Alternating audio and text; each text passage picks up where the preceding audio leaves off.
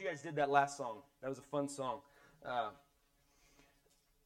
There's a couple lines I couldn't even sing. As we go through that story and why Jesus came and what he's going to do, it's so humbling.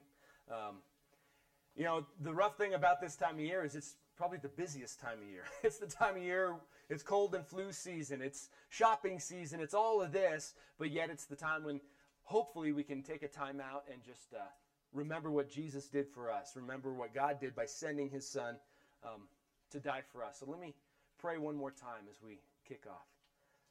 Father in heaven, hallowed be your name. Your kingdom come. Your will be done on earth as it is in heaven. Give us today our daily bread, and forgive us our sins as we forgive those who sin against us. And lead us not into temptation, but deliver us from evil.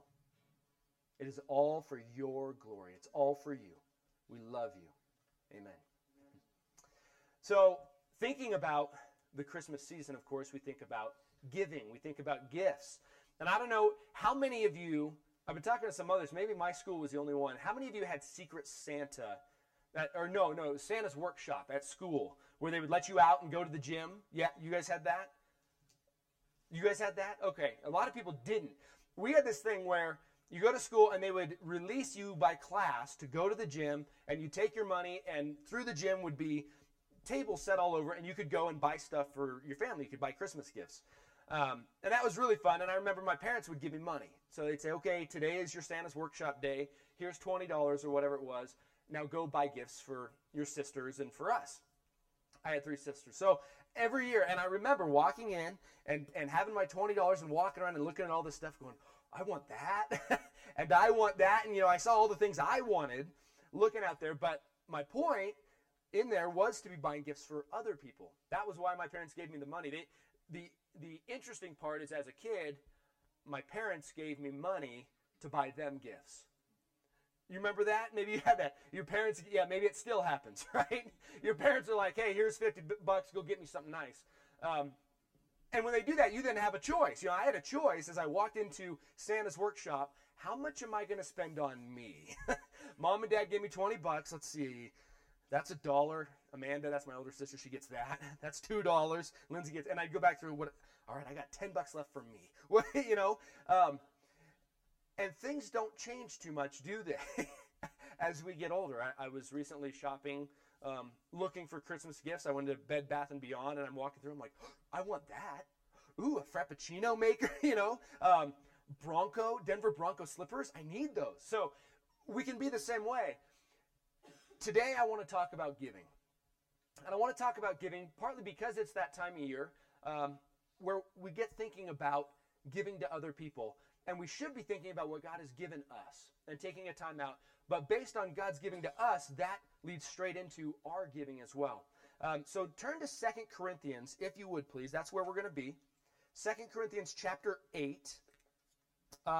If you need a Bible, raise your hand. Anybody need a Bible? No? Good. If you have one of these Bibles, we're on page 668. 668. And we're going to be looking at giving. And I started out, this is in your notes if you're a note taker, but just right on the top, I said this. Those with a mature faith, a clear understanding of the gospel, which we just sang about, and a heartfelt commitment to Jesus as Lord will be generous and sacrificial givers. Let me read that again. I thought about how to word this, and I wanted to word it in the most positive way possible, and this is what I came up with. Those with a mature faith, and remember we talked about that in our first get-togethers. What's God's desire for us? Maturity. That we are sanctified. We grow to maturity. And so those with a mature faith and a clear understanding of the gospel, of what God has done. Jesus came, died for us, and gives us life. And a heartfelt commitment to Jesus as Lord will be generous and sacrificial givers. You know, money is always a sensitive topic. And as a church planter, one of the things other church planters tell you and in the training they tell you is teach about giving early and often because you need to pay the bills. And I'll be honest, I struggle with that a little bit. I struggle with that of, okay, we're starting a church and now we need to talk about giving because we need money so we can pay the bills. And although that's true, I struggle with the motive because there's part of, if God's doing a work, he'll provide for it. You know, you've heard of, I think it was Hudson Taylor, the missionary, and he did orphanages in England, Great Britain, and he never really asked for money. He just would pray, and God always provided. And they never had money in their bank account. They never, you know, they often lacked food until they needed it right then. There's a story of the orphans. There's 100 or so, and they get up in the morning, and they sit around, and there's no food. There's nothing in the cupboards, and so they sit down, and he says, we're gonna pray that God will provide breakfast. We're going to pray for breakfast. And so they pray, and there's a knock on the door, and here's the baker, the town baker. He said, God woke me up in the middle of the night, said I had to cook for you. And so just there it is. And so that's kind of the way I see ministry. God will provide for what he wants to do. And so I struggle with the motive of teaching on giving, but the other side is this, that beginning there, those with a mature faith, a clear understanding of the gospel, and a heartfelt commitment to Jesus as Lord will be generous and sacrificial givers. So because I love you, I have to. I have to teach on giving because I love you, and I want you to experience all that God has for you. So teaching on giving is not any pastor's favorite thing. And so it's painful to preach sometimes. It's not for me. And sometimes it's painful to hear because you have to look at yourself. So we'll be uncomfortable together. But the context, as we're looking at here, in 2 Corinthians 8, the context is this. Paul is writing to this Corinthian church, and he's encouraging them to give to the Jerusalem church. The Jerusalem church is poor and suffering and persecuted, and so they're taking a collection. They had started it a year before, and he's writing, and he's saying, finish this collection, and I'm going to be there, and I'm going to take it, and we'll go to Jerusalem. We're going to take it there. And in this, we see the principles of giving. And so if you see in your notes, there's going to be some principles of giving. But we need to get the foundation first, because we don't want to just talk about giving and feel guilted into giving. We need to understand why we give and the ground for giving, the foundation. And Paul gives it to us. So we're going to start in 2 Corinthians chapter 8. And I'm actually going to start in verse 7. 2 Corinthians 8, 7. Paul writes this. But as you excel in everything, in faith, in speech, in knowledge, in all earnestness, and in our love for you, see that you excel in this act of grace also. What he's talking about when he says this act of grace, he's using the word grace to refer to giving. This act of grace is actually a grace. We get to give. I mean, we're blessed to be able to give. So this act of grace, he says, you're doing well in all these other things. You have good faith. You know your scriptures. You're studying your Bible. Now add to all these good things that you're doing, add giving. Add giving. And so he says, excel in this act of grace.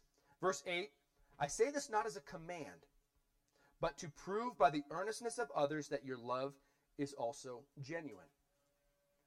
One of the big tests, when I talk to somebody about their faith, one of the big tests, how is your faith? Oh, it's good. How's your giving? Giving is proof of how our faith is. Where's your faith? Look at your time. Look at your calendar. Where does your time go? And look at where your giving goes. And that's a real gauge of where you are spiritually. And that's what he's saying there in verse 8. Prove the earnestness of your love. And now in verse 9. For you know the grace of our Lord Jesus Christ. Remember, grace, he's been used as a word for giving.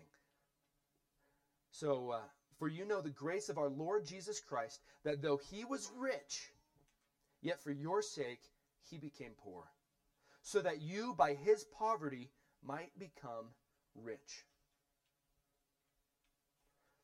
This is what I want us to think about just to begin with. And put everything else out of your mind for a minute and just think about the Christmas season. What were we just singing about? Jesus as a baby, born in a manger. That Hallelujah song. Are we singing that again next week? I hope so. It's a good song. I put in a request right there. But the words are great. We're remembering the story. But just imagine, what did God do when Jesus came? We get so bogged down, at least I do, year after year, Christmas, it's all the same, right? We'd go through the whole thing, and we remember, and we sing the songs. But what did God do? And this verse says, Jesus came, and he, in his wealth, in his riches, he became poor, so that through his poverty we could become rich. Now he's talking materially on his part and spiritually on our part. Jesus became poor, humble, was killed for us, physically, so that spiritually we could become rich. If you have Jesus Christ as Lord in your life, what more do you need? What more? I mean, really, what is it? We can walk by faith, the fruit of the Spirit, love, joy, peace, patience, kindness, goodness, faithfulness, gentleness, self-control. All these things, this is the life we get to live right now. Awesome, because of what Jesus did on the cross and in our lives. And now we're rich, and we look forward, and we have the hope. I was talking to Mark before. He had a good friend pass away recently, and he got to speak at the funeral and share the gospel. And what Mark was saying, he says, his hope. He doesn't hope to see his friend. He knows he's going to see his friend. So it's a hope, a confident assurance that it's going to happen. Isn't that awesome? He misses his friend. We all have people probably that have passed away. We miss them. But if they knew Christ, we're going to see him again. I mean, what more do we need? So look at what, that's our wealth. But I want to go back in time just a little bit real quick and think about God. Think about our God and his holiness and his majesty in this Christmas season. What happens anytime somebody is exposed to the glory of God? Remember Moses? When Moses at the burning bush, you know, he sees the bush burning and he goes up. He's like, what's this about? And then a voice comes out of the bush. You know, I am the God of your fathers. And what does Moses do? You know, he takes off his shoes and he covers his eyes. You can't look at God. Nobody can look at the glory of God. Later, as Moses became the prophet that spoke with God and then brought that message to people, he would wear a veil because his face would shine after speaking with God. He would glow. Can you imagine that? Just being in God's presence makes you glow. So Moses would come back glowing. The prophet Isaiah, he received a vision, communicated with God, and this is in Isaiah 6. And he stands before God. God appears to him and starts to speak. And what does Isaiah do? He falls on his knees and says, woe is me, I'm done. He's exposed to God and says, there goes my life. I'm done. And God takes care of it. He atones for his sins. He touches his lips with a coal. He has a seraph come and, or a cherub, I'm not sure the difference, and touches his lips with a coal and purifies him. But he just falls down. I'm done. Oh my goodness. I cannot be in God's presence. The Apostle John in the book of Revelation, he's exposed to Jesus in his glory. Jesus is glorified, and John appears before him, and what does he do? He falls down as if dead. This is our God. You cannot be in his presence and live. You can't unless he is going to atone or deal with it in some way. The Ark of the Covenant. You remember the Ark of the Covenant was made, and it was a symbol of God's presence among his people. But what happened if you touched it? You fell over dead, and it happened. People actually died, you know. They were carrying it up a hill, and it slipped, and somebody reached out to steady it. You know, he reached out to steady it and fell over dead. This is our God, his glory. Once they built the temple, and even when they had the tent, they had the Holy of Holies, the Ark was in there. Once a year, the high priest could go in there. Once a year, the high priest could come into the direct presence of God. But when he did, he purified himself before he went. He went in with fear and trembling. They would tie a rope to his foot. So if he fell over dead in there, they could drag his body out. So this is our God. Our God is glorious. We cannot be in his presence. And that's the God that decided, I'm going to put my glory aside for now and become a man. You know, we're not going to look at it, but in Philippians where it goes through and it talks about what Jesus did, setting aside his godly attributes. He never ceased to be God, but he set aside his glory temporarily. And he became poor. I mean, picture that God becoming a baby born in a barn, born in a manger. That is poverty. And then he goes through life being spit on. Here's the glory that you can't even be in his presence, and now people are spitting on him, and they're getting away with it, it looks like. That's humility. So that's what we need to understand as we look at what happened, and as we talk about giving, is our giving starts with what God gave to us. He became poor. He set aside his glory, and then he died. A brutal, horrible, horrible death. Before he went, he didn't want to do it. Jesus didn't want to do it. He was sweating drops of blood. He was so anxious about what was going to happen. But he did it anyway. He died and then he rose. And we know he went back to glory. But he became poor for us. He gave it all for us. Then we can consider how we give. Once we understand that. Now, this is in your notes there. Our example, that's our feeling, our example and motivation for giving is Jesus. He gave up his glory, then his life for us. So he is both our example and our motivation. That's what we see in Philippians when he talks about Jesus as the example of humility. He's our example of humility, of giving. He's really our example for everything. But he's also our motivation. And we need motivation, don't we? We need to know the why. And here's the why. Because of what Jesus has done for us. If we understand this, truly, I can pretty much be done. Because the Holy Spirit in us will work out the rest. I really believe that. If we understand what God did for us, we will be generous and sacrificial givers. It's just going to happen. But Paul goes through and he gives us a lot of principles. So we're going to look at those principles of giving because it's helpful. But we can't look at the principles without being motivated by Jesus to do it. Because if we do, we're just giving out of guilt, or we're giving to get something. We're giving with the wrong motive. But we want to be giving with the right motive. So look back, 2 Corinthians 8, 9. I'm going to read that again. For you know the grace of our Lord Jesus Christ, that though he was rich, he was God in all his glory. Yet for your sake, he became poor so that you, by his poverty, might become rich. Now, one thing before we look at the principles, what's our response to that knowledge? What's our response? When you know what God did for you through Jesus Christ, what's the response? There's only one proper response, and it's to give everything back to him. That's the response. Galatians 2:20, I've been crucified with Christ. This is Paul writing, and we should all be able to say this. I am dead is what he says. I have been crucified with Christ. It's no longer I who live, but Christ lives in me, and the life I now live in the flesh, I live by faith in the Son of God who loved me and gave himself up for me. That's the proper response. When you understand what God has done for us through Jesus, the only proper response is just to lay it all down and go, woe is me, I'm done. And I give it all back to you. I give it all back to you. We're given the example in 2 Corinthians 8, 5. Just look up a few verses. And Paul writes this. This is in his topic of giving. He says, and this... talking about giving, he's talking about other people giving. And this, not as we expected, these other people who gave, they gave generously and sacrificially more than expected, but they gave themselves first to the Lord and then by the will of God to us. So that's the order of giving. You understand what God has done, you give yourself to God, then you give. Then you give. If you mix up the order, you're giving for the wrong reasons. And really, there's little benefit to it. God doesn't need your money. I hope you get that. You know, and I hope you understand we don't need your money. God's going to provide for the ministries that he wants to thrive, and he'll let those fail that he doesn't want to keep going. So I trust God to provide. So this is in your notes. Our response is to give ourselves fully to him in loving devotion. We give ourselves fully to him, and then we give of our stuff to him in worship. This is an important part that we need to understand about giving. Giving is worship. The wise men, you know, the Christmas story, the wise men, the Magi, who traveled from the east and they came to see Jesus and they came to worship him. Remember, they said, where's King of the Jews so we can worship him? One aspect of that worship was they had gifts. They had gifts of value to give to Jesus. So giving is an aspect of worship. When we were talking about how we're going to be doing services at Common Ground, and we talked about giving. How are we going to do giving? We talked about, are we going to pass a plate? You know, are we going to do the box in the back? And we discussed it. And there's really good reasons to pass a plate.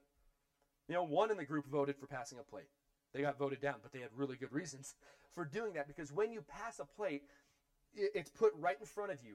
That part of worship, and we gather to worship, don't we? Part of worship is giving.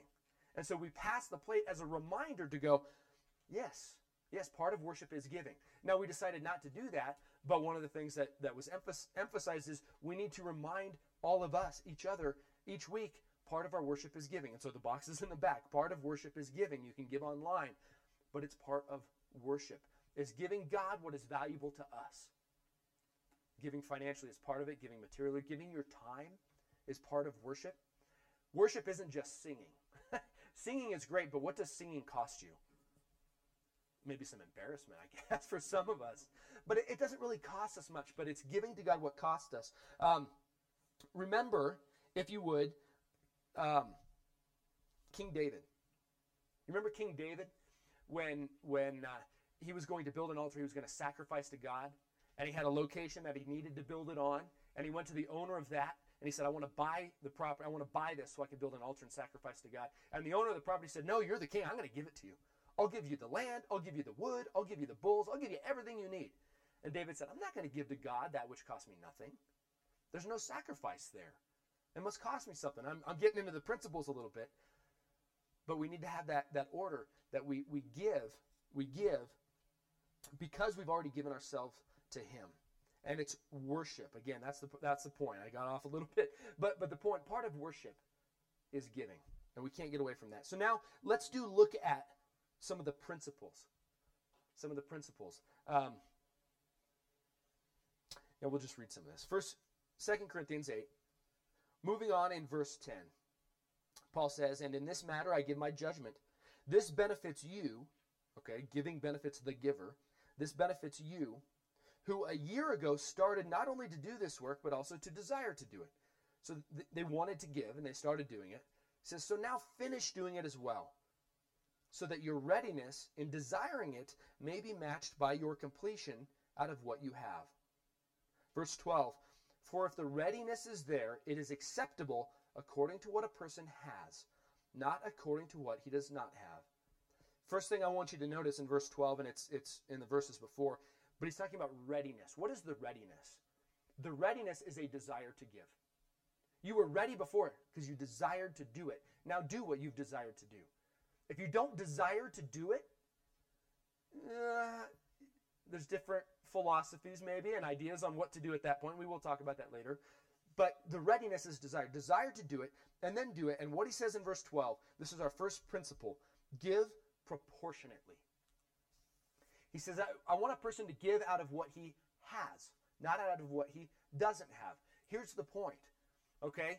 If you're here and we're talking about giving and you're inspired to give and you go, oh, we need to give, and there's this, but we can't really afford that, so, we got credit cards, let's give from our credit card. Well, you're giving beyond what you have. Don't do that. That's the point. Give proportionally out of what you have, not out of what you don't have. You don't need to go in debt to give. And give proportionately, it's going to look different for every person.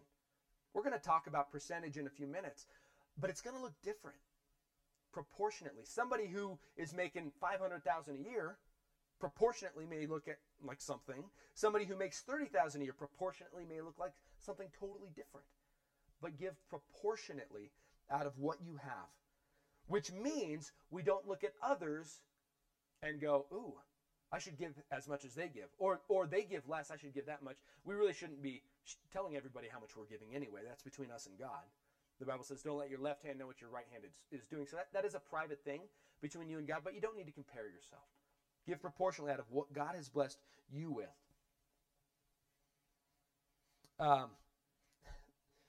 I was going to share this later, but I think it fits here. There was as I was studying, I came across a story of a pastor who was teaching on giving.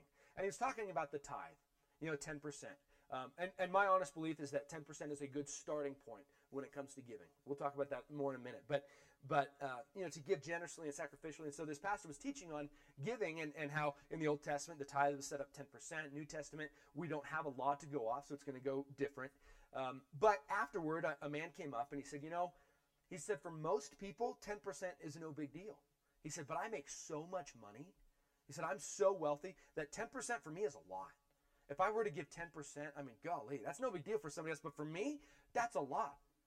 He said, I hear you. Let me pray for him. So he says, Father, I pray for my brother right here that you would lower his income so that he can give at least 10%. Of course, that's not what I want. But if you think about it, proportionately, if you can't be given 10%, well, then lower your income till you can. So, it's not really a comparison game. It's between you and God. But what is proportionate to you? Now, here's the second principle, and it's this. Give sacrificially. Give sacrificially. Look back at 2 Corinthians, and we're going to move back a little bit, back to verse 9. It says, for you know the grace of our Lord Jesus Christ. Again, Jesus is our example. Did Jesus give sacrificially? That for his Lord Jesus Christ, though he was rich, for your sake he became poor. He gave sacrificially. He sacrificed it all. He's our example of giving. So we give sacrificially. Mark 12:41 through 44 says this. Jesus is giving an example of giving. And they're in the temple. And here's Jesus, Mark 12, verse 41. You can just listen. I don't think we have it up there.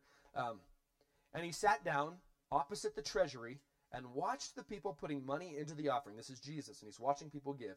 Many rich people came in giving large sums. And how did Jesus know? Because they're doing this. Look at how much I'm getting. You know, they're showing off how much they're giving. And a poor widow came up and put in two small copper coins, which make a penny. And he called to his disciples, calls a timeout. He says, come here. And he says, look at her. He says, truly I say to you, this poor widow has put in more than all those who are contributing to the offering box. For they all contributed out of their abundance, but she out of her poverty put in everything she had, all she had to live on. This widow was an example of giving sacrificially. It cost her. Some of these very wealthy people, they didn't even feel it.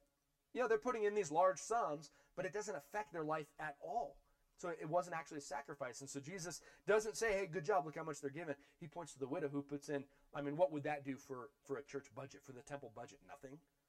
But it was significant for God, for her relationship with God. So we give generously, we give sacrificially is that second one. If you remember in Acts, when the church began, and we talked about this some before, when the church began, what was happening? You know, they were living in community. We talked about divine community last week. They were living in this community to the extent that they were selling their stuff. They were selling their extra property. They were selling, and they were bringing it to the disciples so that they could distribute to those who had need. And there was nobody in need among them. They were giving sacrificially. They were selling things. It's a really good example. When Callie and I years ago, you know, struggling financially some and working on our giving, you know, and I've shared this before, but I was convicted because I'm like, man, we can't be afforded to give much. And then it kind of hit me, well, you have cable, don't you? You know, so there's $60 a month you're paying to cable because you need to watch the Broncos on Sunday or whatever, but you can't afford to be giving 10%. Okay. So here's a sacrifice. And for me, that is a sacrifice. No more cable. So we got an antenna put up. We get most of the games. That's great. But what is it for us? What do we maybe need to sacrifice? Those things that we think we need, but we don't really need. But we're to be giving sacrificially.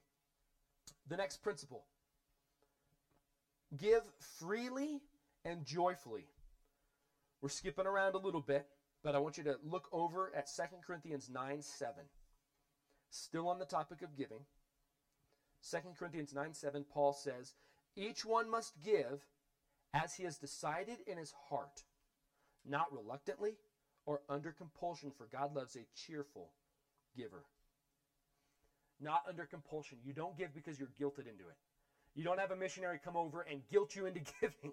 You don't come to church and have a pastor guilt you into giving. I've heard of passing the plate and then looking at how much is in and passing it again. Well, there's not enough, so congregation, give again. You know, pony up. Let's pony up. That's not the right attitude for giving. Under compulsion, we give freely and we give joyfully. God loves a cheerful giver, it says. The word there is hilarious, hilarion. He loves a hilarious giver. It should be a joy to give. If it's not, we need to go back to our first point. Do we not understand what Jesus did for us? When we understand that, then we give joyfully. Oh, my goodness. It's a joy to have, to give, to share. So we give freely and we give joyfully. And then we already shared this one, but give generously. This is number 4. Give generously. Look back at 2 Corinthians 8. We're moving before a little bit. But 2 Corinthians 8, verses 2 and 3. And he's talking about this church in Macedonia, probably Philippi or Thessalonica or both of them.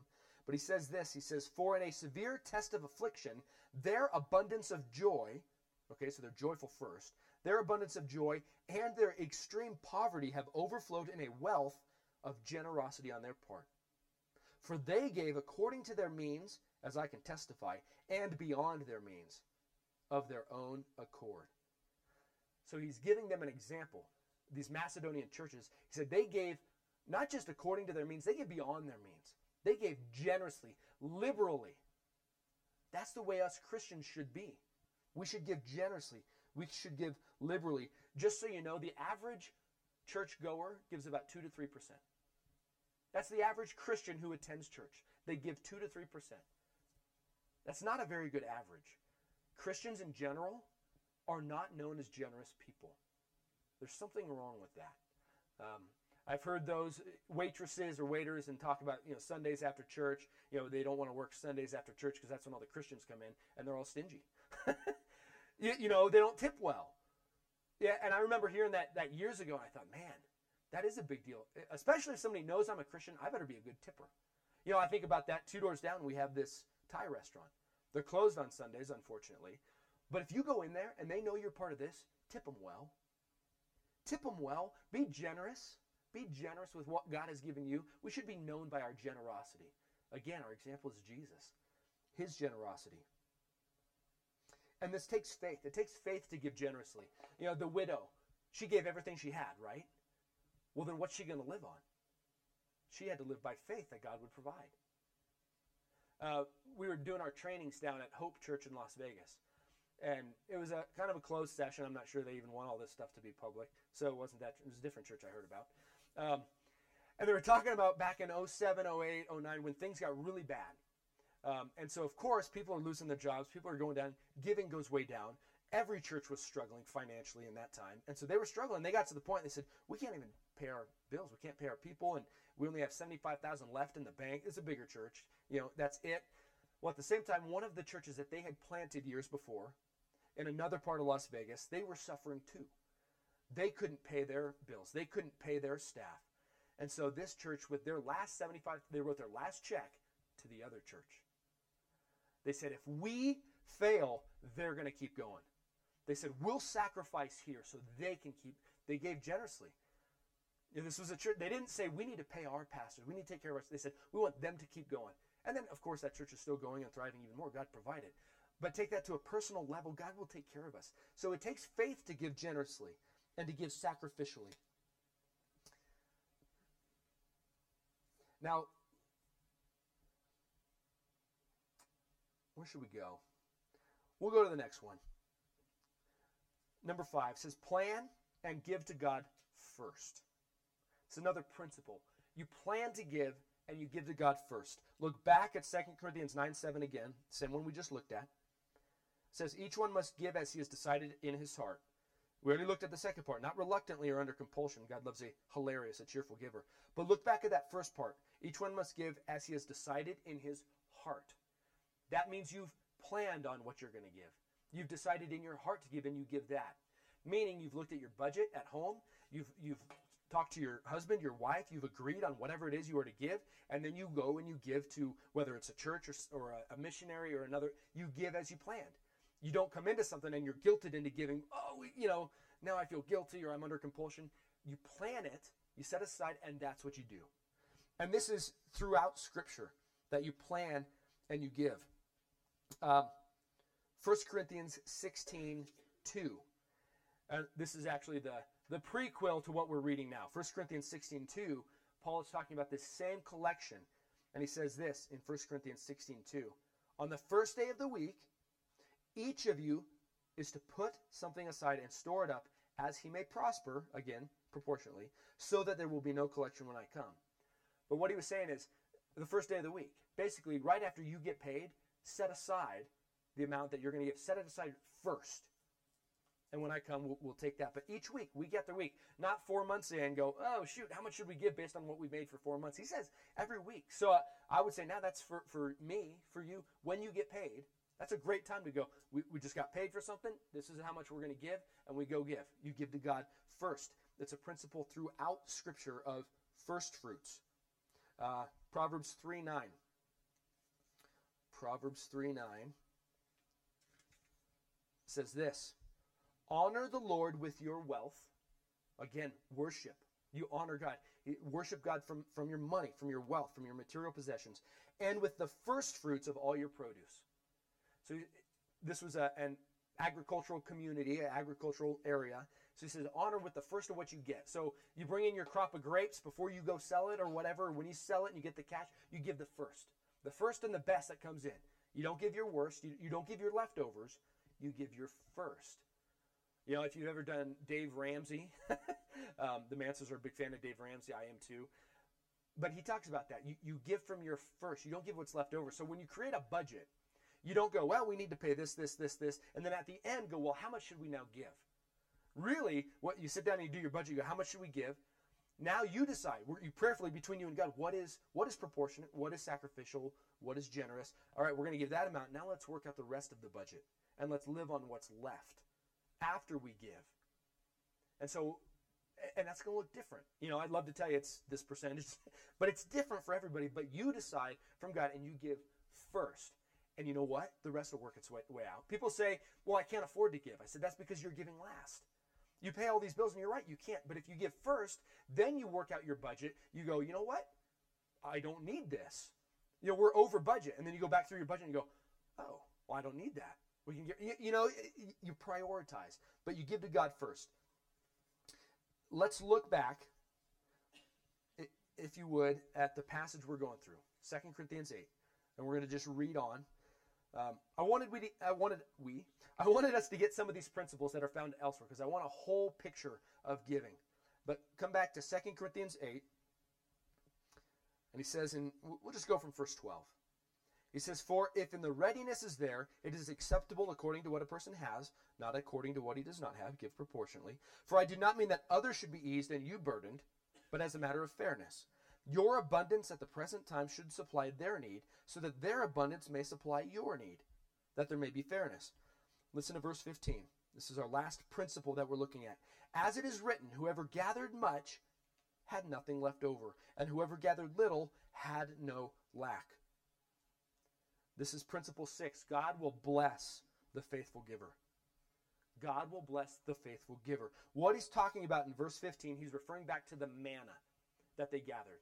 The Israelites in the wilderness, God was providing all their food. And they would go out each day and they would collect the manna, and they would make bread out of it. They would make stuff. So they would go collect it, but they couldn't keep it till the next day, or it would rot and get worms and it would be nasty. And so they would go out and gather, and they would always have enough. And though, you know, those who couldn't gather, others would gather for them, or they would share. And everybody always had enough.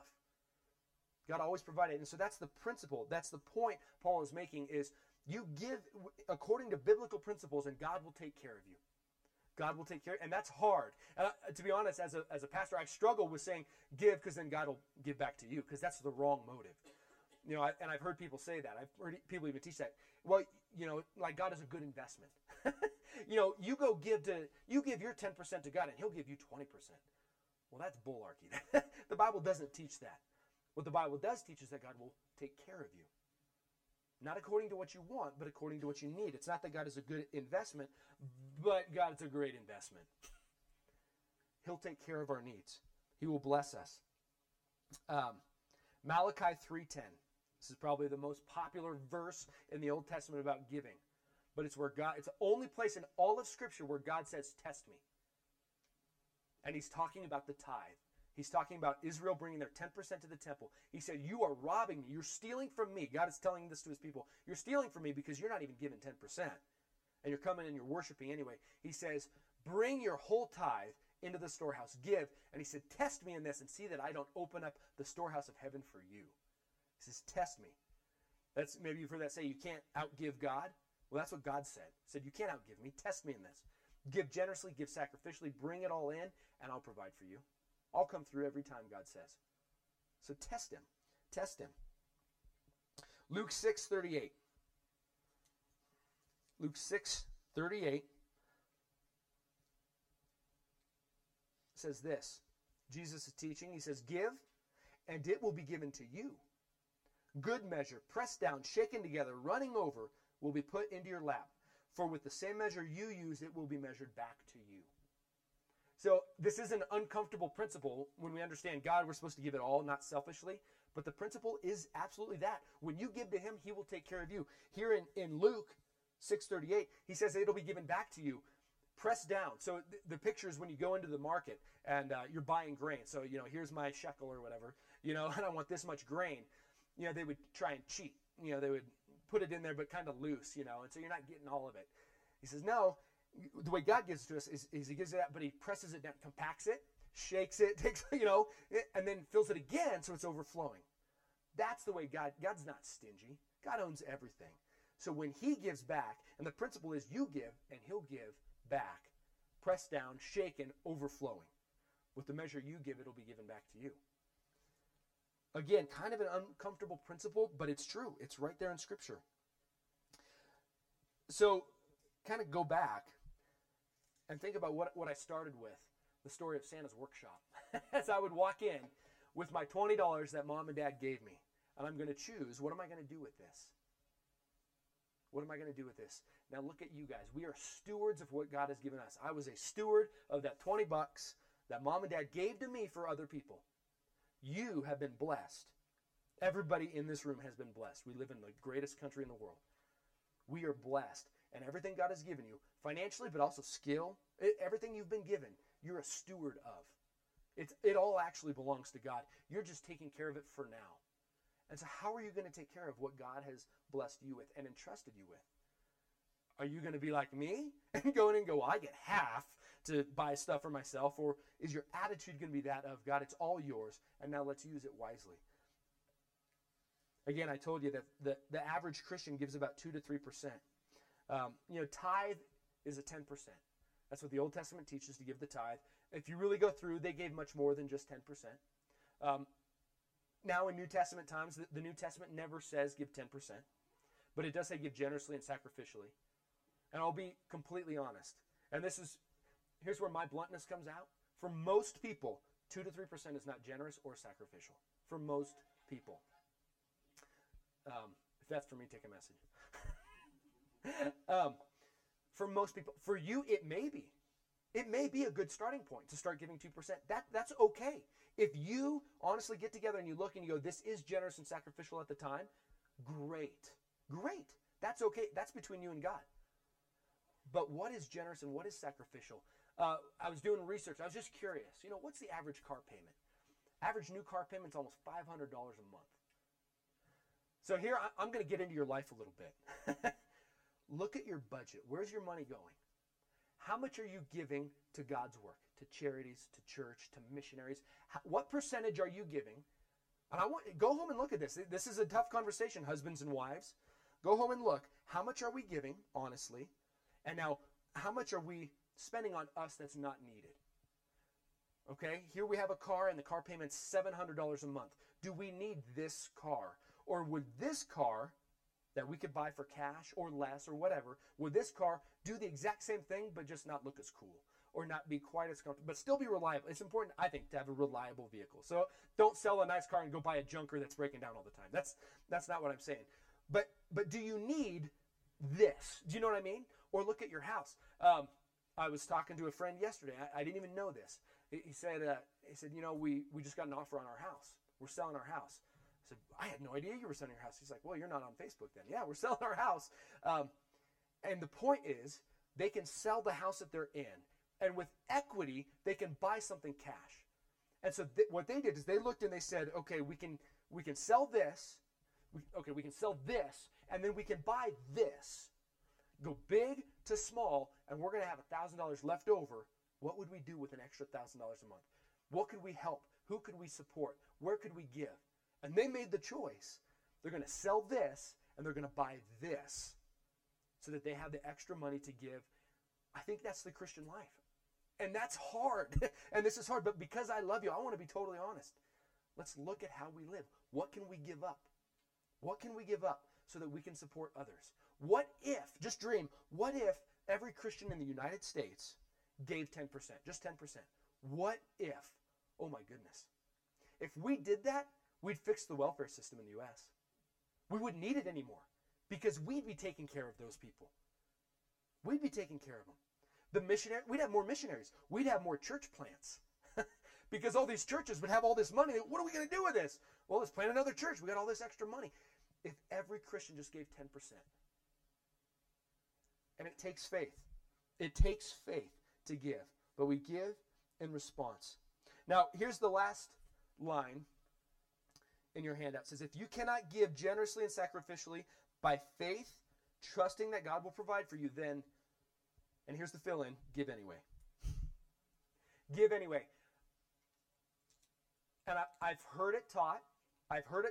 If you can't give with the right heart, don't give until you have the right heart. I would contradict that. I would say no.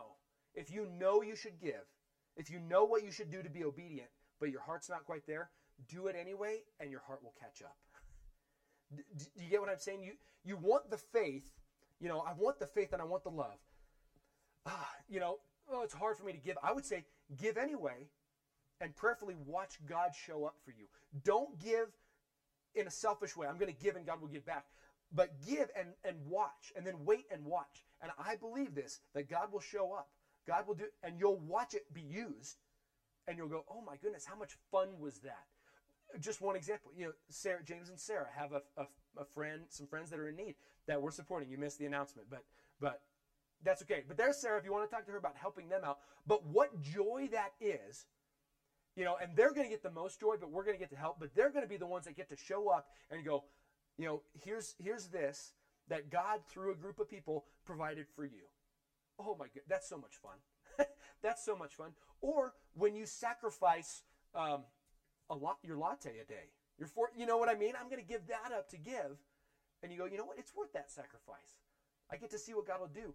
Or when you give even more than maybe you feel you could, like some have, and then God shows up and provides for you in unusual, crazy ways. It's fun to give. That's when it starts giving fun. So I'm saying, try it. Try it, and God will show up. And then pretty soon you will be giving joyfully. And then you'll be adding to it. And you'll give even more joyfully and more sacrificially. But that's the life that we live. And here's why I'm teaching on this. Matthew 6:21. And please turn here, because we're done in 2 Corinthians. But turn to Matthew.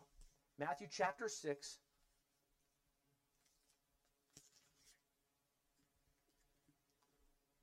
Verse 21.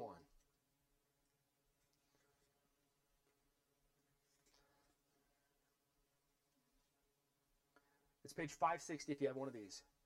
And this is why we're teaching on this. Matthew 6:21. Jesus says, "For where your treasure is, there your heart will be also." I'm gonna start in verse 19.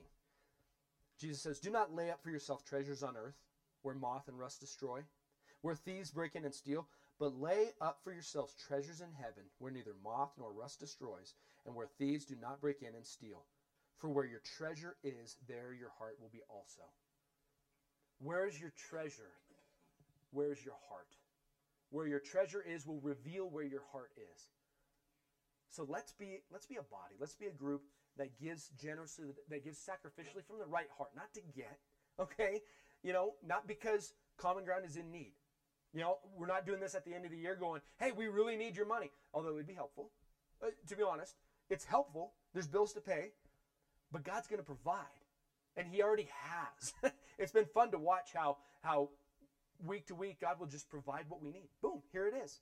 And in a way, God has just said, don't worry about it. One example for me is when I quit my other job, and we didn't know exactly how we were going to live, how God was going to provide, but we said, God is calling. We're going to do this.